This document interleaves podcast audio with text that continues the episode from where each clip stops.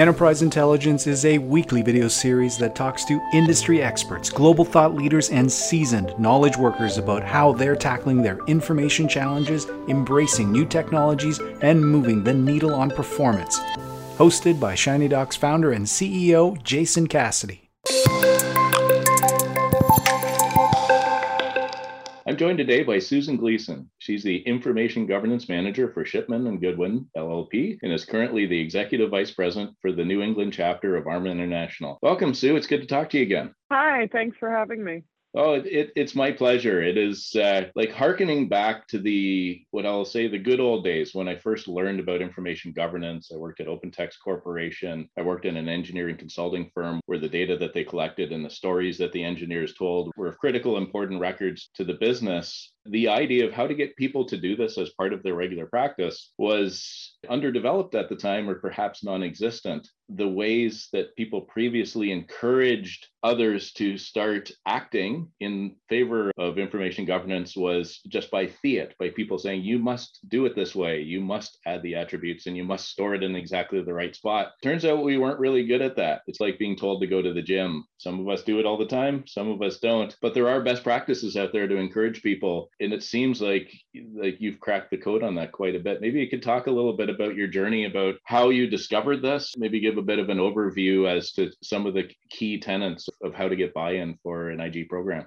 The biggest thing I go back to all the time is I actually started my career in a completely different field. I started off working in group homes and eventually running a vocational program for autistic adults. And when I switched into working in first a law firm as a paralegal, people joked with me that autistic and attorney, there really wasn't that much of a difference. But I actually find we all have tendencies in different areas. But the biggest thing you have to do is recognize them. What I learned from that type of work is there is no one size fits all. So you can read any book you want, you can do anything that you want. But if you try to apply, nope, this is how it has to be, there's always going to be that one outlier who refuses to follow or refuses to fall in line or will come back at you with that doesn't work for me or I don't work that way.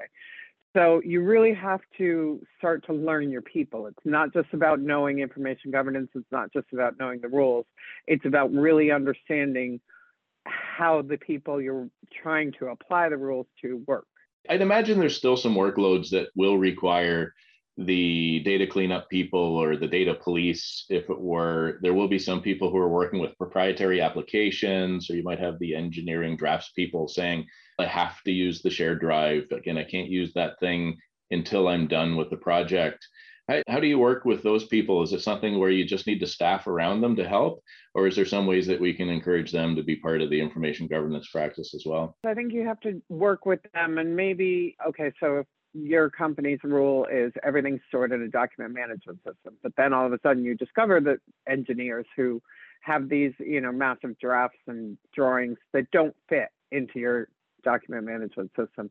You have to create a way for them to do their work without interfering too much, but also comply within the rules. So maybe there's a practice where they have a secured shared drive where they're storing those documents while they're working on. Once the matter is closed, there's a plan to zip them and go forward. You have to involve IT and other people to come up with a plan that will allow them to still comply with the rules but get their job done. It's it's awesome if you can find that kind of stable balance point. I have been in rooms where where for example engineering will say uh, okay, we get the value of this because the ability to recall and support the decisions we made is so valuable. And then the people on the other side of the room will say, We make every dollar for this engineering firm that I work for. Don't get in my way with something extra to do. So there's a real push pull and in, in, of interest there, isn't there? Very much. And you end up, I, one of the biggest things I learned early on when I moved into information governance is make friends with IT. Because I've been fortunate now, I have a really good relationship with our CIO, but I've been in positions before where IT would bring us to the table because there was something new they were launching, Office 365 being a big one.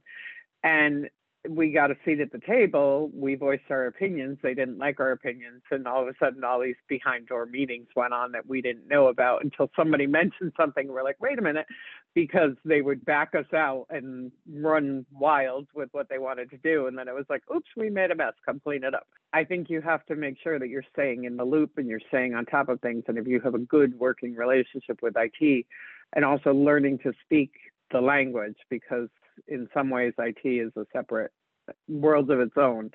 So you have to understand what they're talking about. You have to have some working knowledge of how things work in order to speak the language and keep up with some of the conversations and meetings because the last thing you want to do, especially when you're dealing with an engineer or in my situation with lawyers, is I don't want to tell a partner, no, you can't work that way that's not going to keep my job for very long. I want to be able to, okay, this is how you work. Let me figure out how we can work around that and let you still do what you're going to do. Once you've built that trust with someone that I'm not trying to take away your ability to do your job. I'm trying to help you do your job easier. I think it gets easier and easier to convince them to give things a try you can't be firm and inflexible and this is it. There are situations and things you have to be concerned of with privacy laws and things so you have to make sure what you're doing is in compliance with that. But there is flexibility. We we don't have to draw a hundred percent hard line in the sand there's always going to be the outliers who are absolutely totally not willing to bend. And that's at the point where you have to you've hopefully convinced the rest of the team that you're working with that this is the way to go and they're all moving forward and you're always going to have that one or two people. That's when you kind of draw the line in the sand of nope look everybody else is on board. It's time for you to get there. And you touched on some of the value propositions of this. It'd be fun to explore the front of business value maybe we should start at what i think is the lowest hanging fruit of the the negative drivers the sticks if you will like the danger of data breaches cyber threats in that obviously that's becoming far and more mainstream right now as motivators for organizations. How does that change your ability to act within the organization, more steeped in some obvious threats that are out there for companies? I think it helps a lot, especially with the light of all of the data breaches that are occurring more and more frequently, and all of the hacking attempts and all of the virus attempts and everything that you read in the news.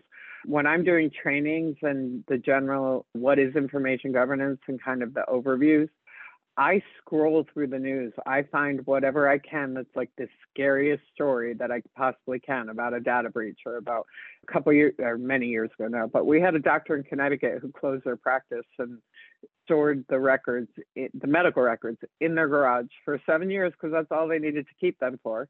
And then they put them out with the garbage on the oh, street. Oh no! yeah. I give people the scary stories, and if your medical records got put for the garbage men to pick up, and were you know blowing across the lawn because the wind came through, how happy would you be? How happy are our customers and our clients going to be if we do something like that? somebody once said something about we set the bar so that you don't end up behind bars. But the more you can give people real life examples of if you are not making sure that your data is protected and that your data is securely stored and that you're disposing of data when you should be disposing of data. These are the things that can happen. And these are real examples of what has happened to other people. I'm here to make sure you don't end up in that position. How does the front of the business recognize the reputational damage? Like, obviously, there's going to be the cost of recovery, which might be paying off some type of ransomware attack, or it might actually be just literally the idea of having to recover your systems, buy new systems, whatever it is. Either way, it's not inexpensive to recover from a data breach or any other cyber threat, or even just a catastrophic crash of your systems. But the reputational damages to me seems like they, it eclipses all the value of the other things. Is that recognized by the front of the business typically, do you see? I think it depends on what level you are within the business.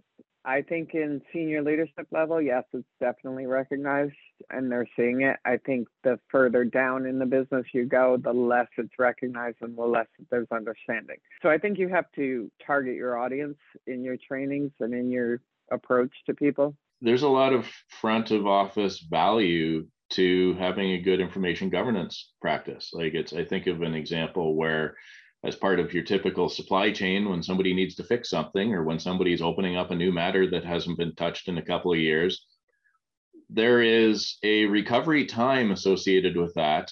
You have to validate that you have the right, the newest piece of information. You might have to go and talk to the other people if you could preordain that with the right metadata to show you that this indeed was the final contract, this hasn't been superseded and all that, and, and people can open it up, then boom, 40 hours turns into four minutes at the front of the business. Uh, how successful have you been with helping the front of the business understand that they can be more profitable, have a better customer experience with having a better information governance program?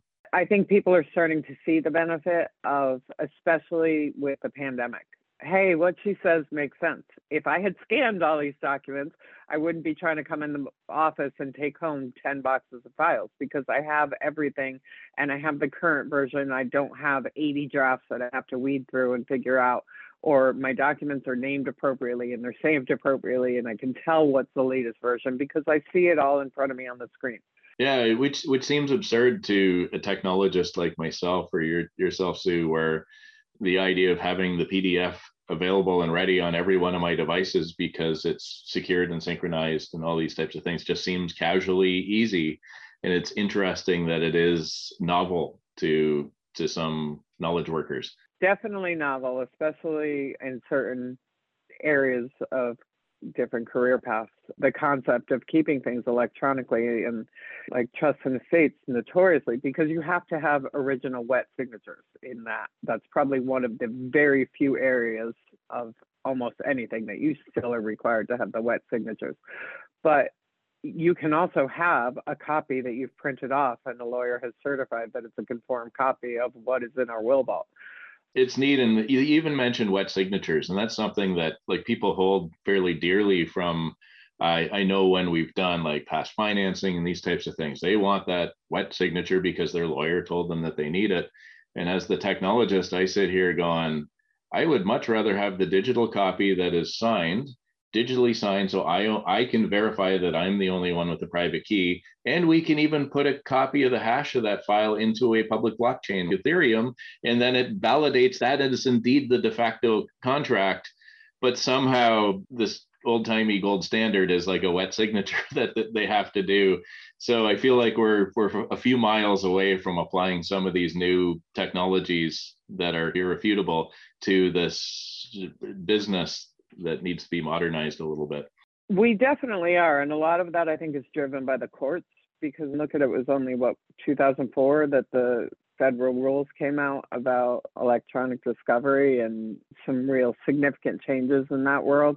I think the pandemic again has brought advancements in that area because it's becoming recognized of hey, you might not always be able to get that wet signature, you might not always be able to hold that in-person hearing it's transformed a lot of the world as far as our lives because people are realizing and nobody ever thought that this pandemic was going to go on as long as it has. And so they okay it's okay to shut down for a month but then when it became three months four months a year two years we need to continue to function. How do we do this? We we underestimate what we can do in certain time frames and we overestimate what we can do in other time frames.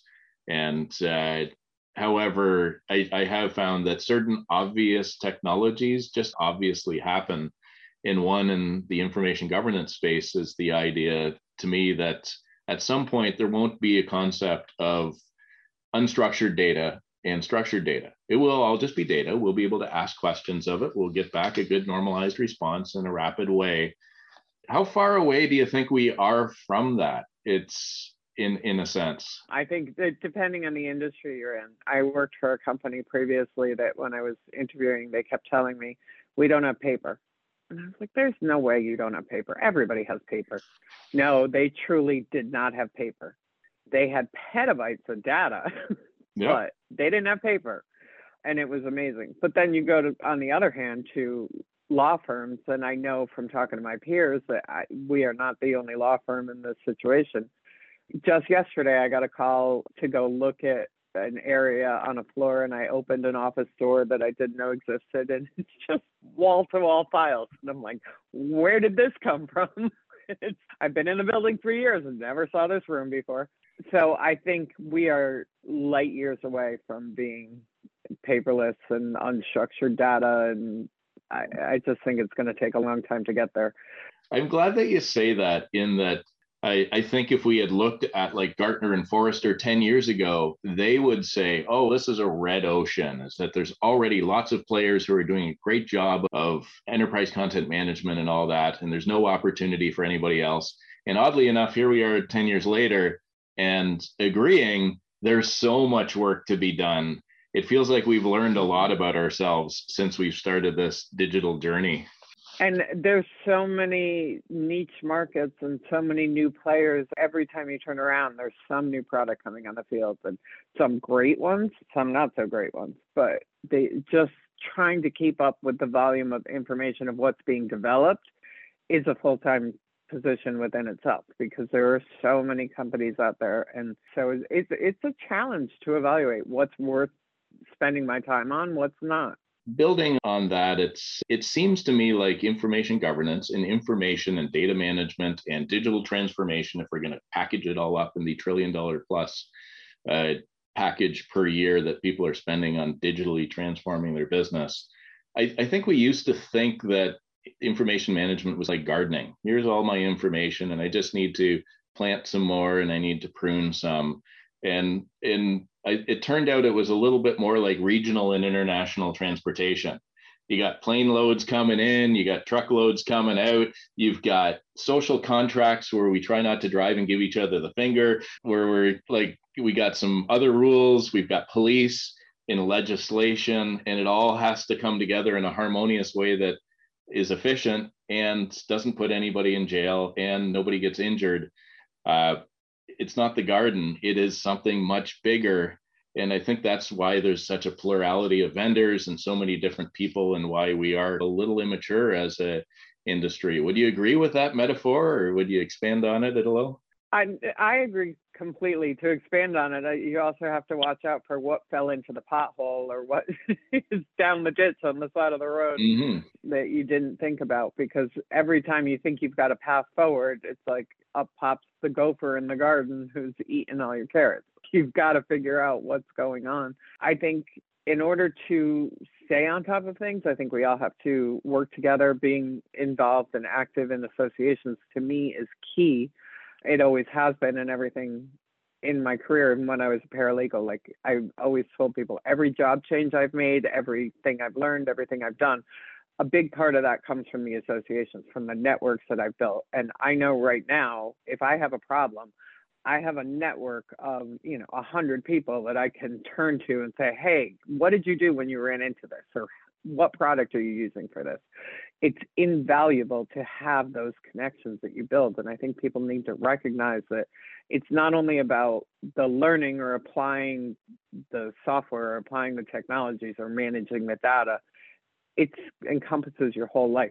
Maybe we could poke at like the chief information officer, for example, within an organization where historically they've always been more of like the chief application officer where they are responsible for like the migration to M365 from their on-prem SharePoint or make sure that the email is secure or that type of thing.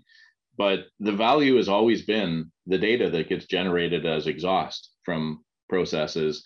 And now we want to start using that to be predictive and fuel our organization does that need mean that we need a new generation of CIOs, or is there something that we can do with the CIOs that we have right now who have the application experience to then bring in some more information experience to help them transform their business? I don't know if it's so much a new generation of CIOs of a new C suite position of CIGO, Chief Information Governance Officer, in addition to the CIOs because to me, the CIOs own the applications. They own the rules around how the applications interact, how they work.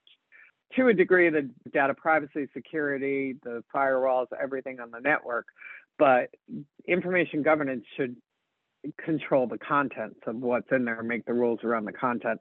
And I think either one of them is too big of a job for one person to hold on to. I, I agree because you look and people will pick on colonial pipelines or other because it's they're in the news a lot and i'm sure that their information uh, their applications were probably secure in the way that they exchanged information. I don't know much or anything about it. I'm sure they were fine and they would check the box and say that their firewalls were secure and all that kind of stuff. But there was some information governance practice that was missing for at least 100 ter- or gigabytes of information in this case. And it ended up giving a big reputational hit so I, I, think that really supports the type of thing that you're suggesting there is that there is something else that needs to be brought to the table to ensure these things don't happen. It's gone on for years and years. You can go way back, look at Enron and you know other mm-hmm. disasters like that where people were shredding documents. Like clearly you're not complying with your retention schedule. Whereas if you had the data electronically and secured, that probably wouldn't have happened. Thanks so much, Sue. It, how, how do people get in touch with you? you can reach me through LinkedIn or through my email, which I will. I guess you're going to post. We'll so put it up on the screen email. there. Yeah, that's great. Yeah, that's talking to Susan Gleason. She's the information governance manager for Shipman and Goodwin, and currently the executive vice president for the New England chapter of ARMA International. Thanks so much, Susan. Thanks so much.